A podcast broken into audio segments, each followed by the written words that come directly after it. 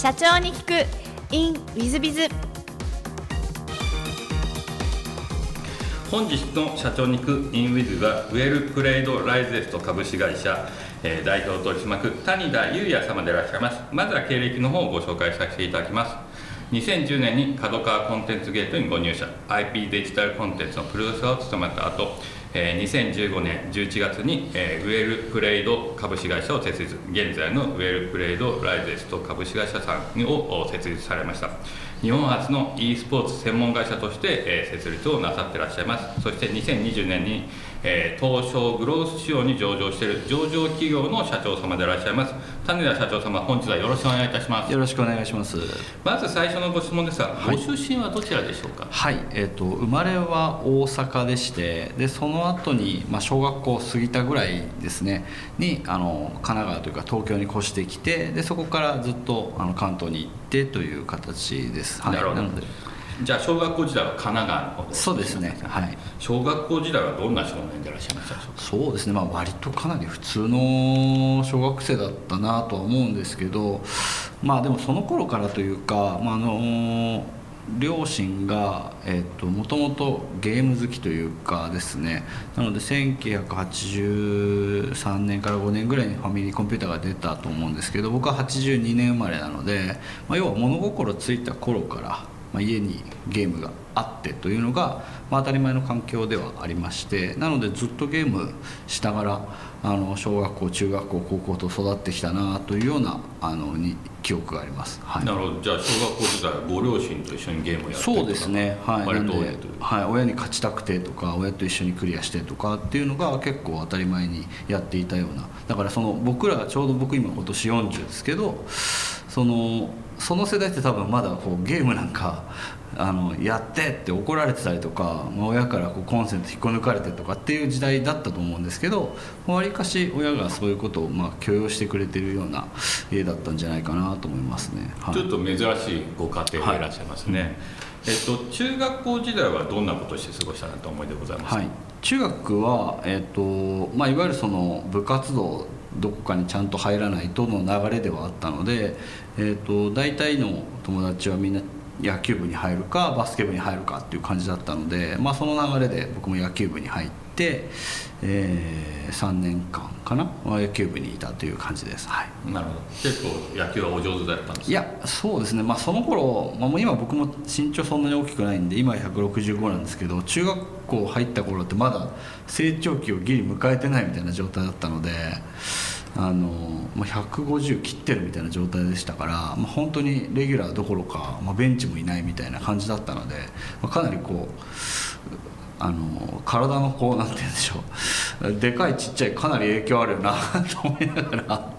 練習してた感じがしたんで、まあ、大きくそんなにあの活躍したという感じではないんですけど、まあ、一応部活動は一生懸命やってたという感じですかね。なるほど。ありがとうございます、えっと高校は神奈川県内の高校そうですね。神奈川県立の、はい、高校になりました。なるほどなるほど、なんかあの高校時代はどんなことをして過ごしたなと思いでございますそうですね、まあ、高校の頃は、うんまあ、いわゆるなんか青春を謳歌する時代だったりはしたので、まあ、やれ文化祭ではその軽音部と一緒にライブをやったりだとか、まあ、あとはやっぱりまたゲームのセンターが楽しい時代に突入していたので、まあ、その頃部活には入らずいわゆる帰宅部というやつで、まあ、一緒にあの友達とよくゲームをやったりとかっていう中で、えー、とコンシューマーゲーム要は家庭用のゲームと、まあ、ゲームセンターのゲームに加えて、まあ、要はあの PC を所有するえー友達だったりっていうのが出てき始めた頃ですから、まあ、その頃にこう PC ゲームにも触れていくみたいな時代だったかなと思います。いわゆるまだインターネットもそのテレ放題の時代というか テレホタイムと呼ばれているようなあの夜11時ぐらいからインターネットにつないでという時期をあの通過してきたような時代だったなと思いますね。はい。あありがとうございます、はい。えっと大学はどちらにはい。えっと、大学は出ておらず、えっとまあ、当時その高校卒業した後にですねあの、まあ、プログラマーになりたいなっていうふうに思っていてというのもあのそれこそ小学校の頃からあのなんかゲーム会社の,、まあなんか働いてる姿みたいなのをこうテレビでよく見ることがあって、まあ、それこそトンネルズの昔生でダラダラ行かせてっていう番組があったんですけど、まあ、あの番組でそのカプコンさんで働いている人たちの取材というか、まあ、トンネルズが一緒にゲーム作るみたいなのがあって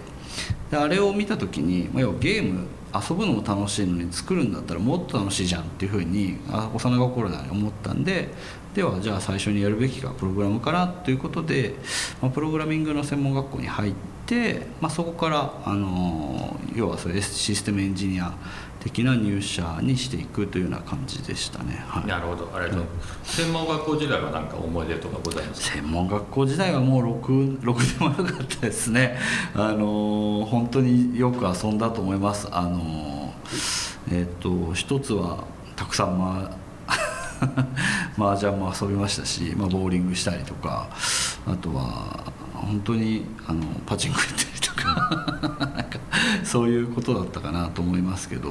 あとは、えっと、なんかこう b, b ボーイというか、まあ、ラップとかそのあのヒップホップみたいなのが流行ってきたでもあったのであの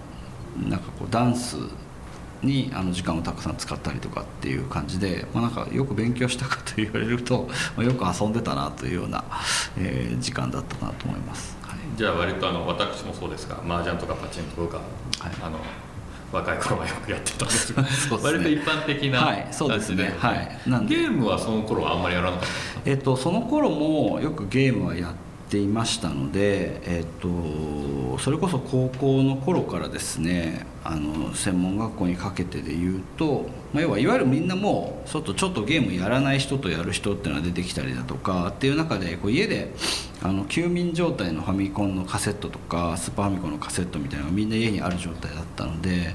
なんか放送委員会に力を借りてですねあの毎週家に余ってるファミリーコンピューターとかあのソフトがあったらあの無料でお預かりしますっていうアナウンスをずっとしていてでトータルで学生時代に1000本ぐらいソフト集めたんですよ。でそれを毎年夏にあの今こそゲーム実況というのが、まあ、一つの職業になってきたりとか、まあ、ゲームをみんなで遊んでるのをみんなで見るみたいなことが当たり前だったんですけどそれこそだから今でいう22年前ぐらいにいわゆる VHS でその映像を録画しながらあの1000本のゲームをこうただひたすらクリアシーンを録画して録画したシーンを友達に貸して見てもらうっていうなんかこうゲーム実況のもうなんか始まりの始まりというかみたいなことをしてあのずっと休みの時間はあの遊んでましたね、はい。じゃあ今の YouTuber の走りで走りだったかもしれないですね。だから時代が追いついてたらとっくに YouTuber になってたかもしれないですね。上場企業の社長なんか YouTuber で 何十億稼いでたかもしれないと、はい、そんな感じでいらっしゃいますね、はい、大変面白い話ありがとうございますでその後新卒で角川コンテンツゲートでいらっしゃいますか？えっ、ー、と角川コンテンツゲートは、えっ、ー、ともう手前に2社、えーと、挟んでいまして最初就職したのはもう本当にあの新横浜にある小さい、えー、SIA の会社でしてでそこであの当時システムエンジニアという形で新卒入社しましたで最初にやっていたのが、まあ、いわゆるその当時 i モード。公式メニューというのが、全盛期だった時代でして、ま、いわゆる携帯の占いサイトとか待ち受け画像をダウンロードする公式メニューのサイトを運営している会社さんに、ま、出向させていただいて、ま、いわゆるその、え、サーバーサイドのあのシステムの構築であるとかあのフロントエンドのあのデザインの実装みたいなところをえー、と3年ぐらいやらせていただいてっていう感じですね。でその後に、まあ、その会社のあの一緒に働いてる仲間から誘われて、えーと、システムエンジニア側だけではなくて、まあ、いわゆる企画のディレクションというかあの公式サイトの、えーと、ディレクションを担当するようなえーと、部分も含めて、えー、と転職の相談があったので、まあ、2社目であのシステムの実装もできるし、えー、と企画の、えー、構築もできるというような、プランナー兼システムエンジニアみたいなことを、えっ、と2年から3年ぐらいやってました。なんで56年そのシステムエンジニアとディレクターとして働いた後に、えーまあ、いろんなその IP を取り扱ってコンテンツ作ってましたから、まあ、その辺の知見が活かせるようなあの転職先を探した上で、えー、と角川の子会社である角川コンテンツゲート今現在でいうとブックオーカーという電子書籍をやってる会社なんですけど当時はあのデジタル IP のプロデュースがメインの会社ではあったので、まあ、そこにあの入らせていただいたっていう形ですね。なるほど。ありがとうございます、はい、その、えーと、2社のシステム会社での思い出なんてございますか？そうですね。なんかあのやっぱりネットワークの通信規格みたいなところは、まあ、とってもこうよく勉強させてもらえたのがあってでこれがまさにこの今 e スポーツの会社をやるのにあたって、まあ、めちゃめちゃ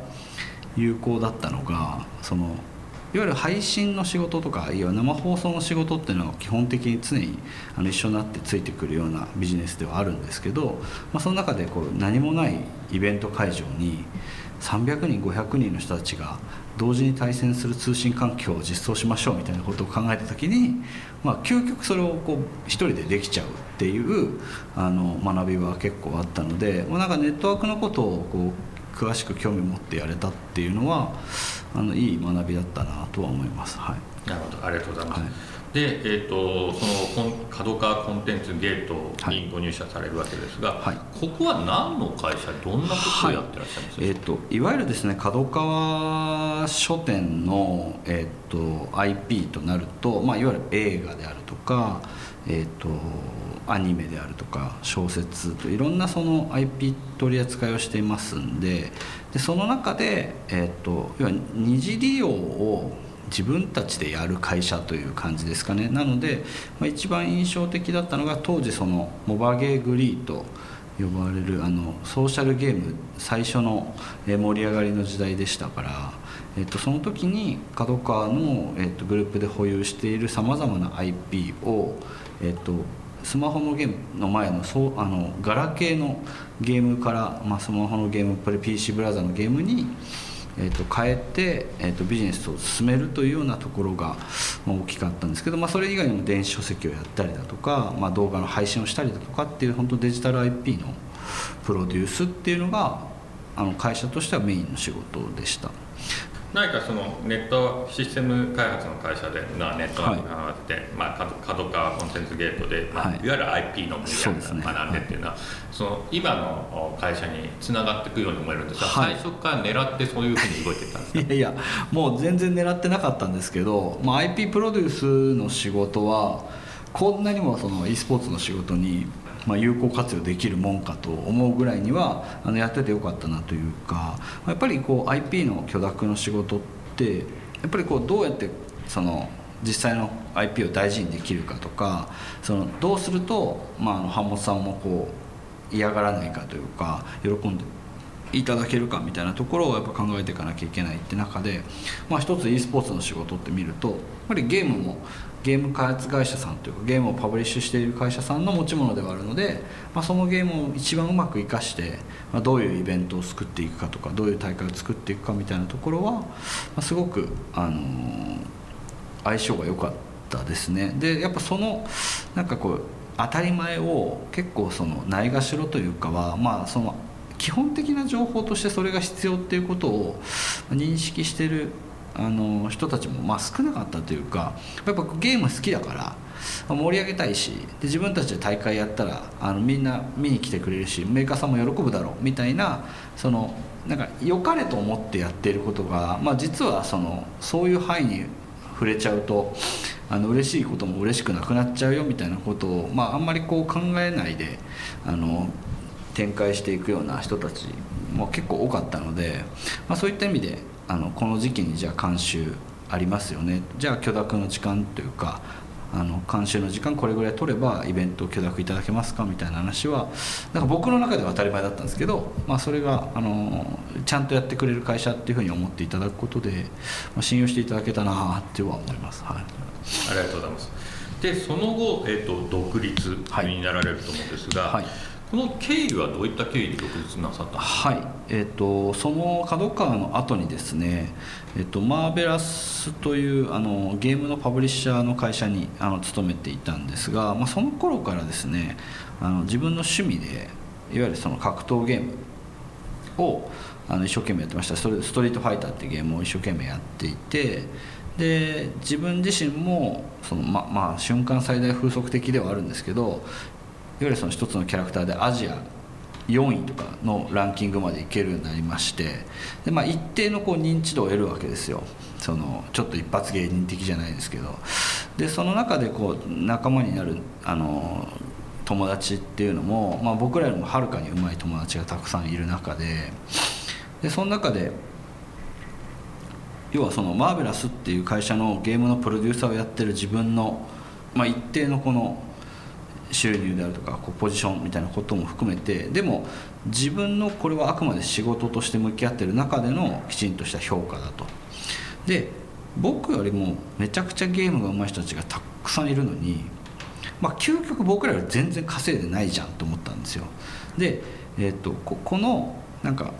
こんだけのこうプレーをこんだけこう細かく丁寧に緻密にやれるのに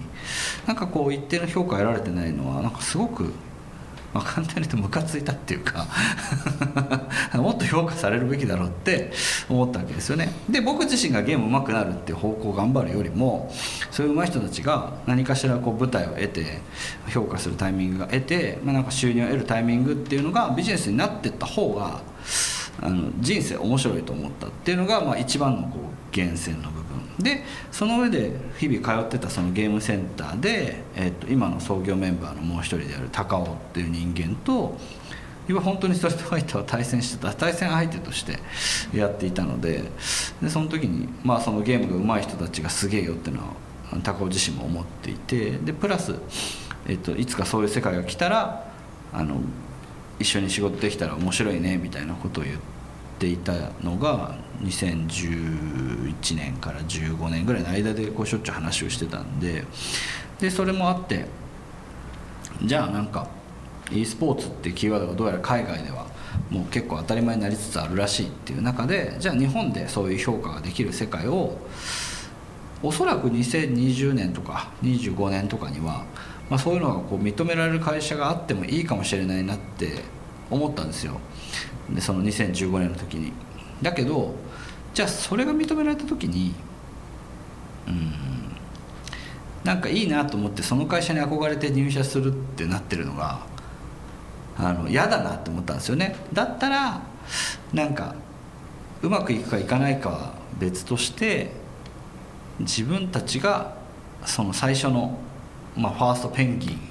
側で入れる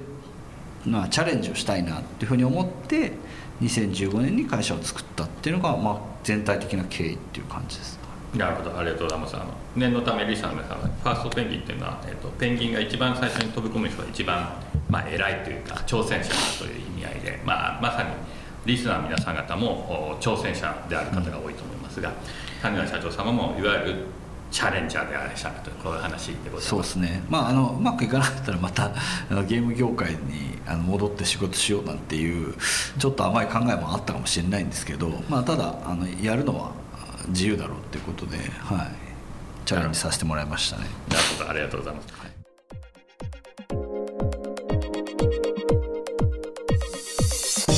3分コンサルティング。w i z b i が社長の悩みを解決本日の3分コンサルティングは J 様でいらっしゃいます。はじめまして今回ご相談したのはパワハラ防止法についてです。よろしくお願いいたします、え、なかなか難しいお題ですね、えー、都内で飲食店を経営しており、えー、現在5名のスタッフが働いてくれています。お恥ずかしい話今年4月からえー、ごめんなさい、え、去年の4月からパワハラ防止法が義務化されたのをつい最近知りました。パワハラの定義や種類など何も把握していなかったため急いで調べましたが指導教育とパワハラの線引がかなり難しく困惑しております。対策の明確化や相談体制の整備などを求めていますが不明点が多く具体的に何をすればいいのかどのように進めていけばよいのかをご助言いただきたいです。何年卒よろしくお願いいたします。えーと、これね大変難しいのでうちの社内でもまあいろいろ、えー、ディスカッションがありましてまあ、結果的には今はパワハラ防止についてはあの手この手の手手立てを打ってます。でうちの会社はですねうちの管理部長社労士の資格を持ってますので、えー、そこで、えー、いろいろと社労士としてのアドバイスが入ったのでうまくいっております。まあ、そういう意味で、えー、これ難しいので専門家を入れることをお勧めしたいなと思います。社労士の先生もしくは弁護士の先生とご相談なさることをお勧めしたいと思います。お親しい社労士さんや弁護士さんいらっしゃいますでしょうか？もしいらっしゃらなかったら、えー、ちょっと探してみていただければと思います。で、えー、さらにですねその社労士の先生や弁護士の先生からご指導を受けた上で、えー、やらなきゃいけないことはいくつもあります。えー、まあ、いわゆるパワハラセクハラ防止規定みたいなのを作らなきゃいけないんじゃないかなと思います。でさらにその規定の中で勉強会などを社員向けにやらなきゃいけないと思います、まあ、うちですと総務人事課長が、えー、時折パワハラ研修セクハラ研修をやります。で実際にその後、えー、まあ、メール等で等でですねこういうのはダメですよ的なのがたまに流れてくる。みたいなことをやっております。えですので規定とその勉強会的なものをやらなきゃいけないと。こういうことになってくると思います。で実際じゃあパワハラの定義とか種類とかって言われるとこれはかなり難しいですね裁判でもかなり難しく争われる事項でございますので、まあ、そういう意味で社労士の先生とか弁護士の先生と一つ一つ相談していくしかないんじゃないかなと思いますいくら規定を作ったからといっていくら勉強会をやったからといってそのパラハー防止法にちゃんと乗っ取ってるのかと言われるとまあ一応基礎レベルはできたぐらいでいらっしゃるので、まあ、そういう意味では日々社長様が気をつけるということも重要になってくるのかなというふうに思います。私自身、えー、昔はあのパワハラ上司と言われたことも大昔20年前ありますので今現在は非常に気をつけておりますので、まあ、そういう意味でですね J 様も私と同様一緒に気をつけていただければなと思います。もしあの分からないこと等ございましたら無料で経営相談に乗っておりますので何なりとおっしゃっていただければと思います。よろしくお願いいたします、えー、本日の3分コンサルティングはここまで。また来週。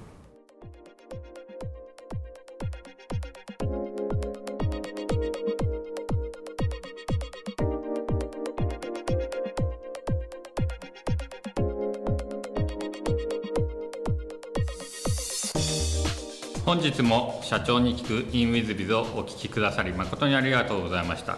えー、この番組は2017年1月から毎週配信を続けております。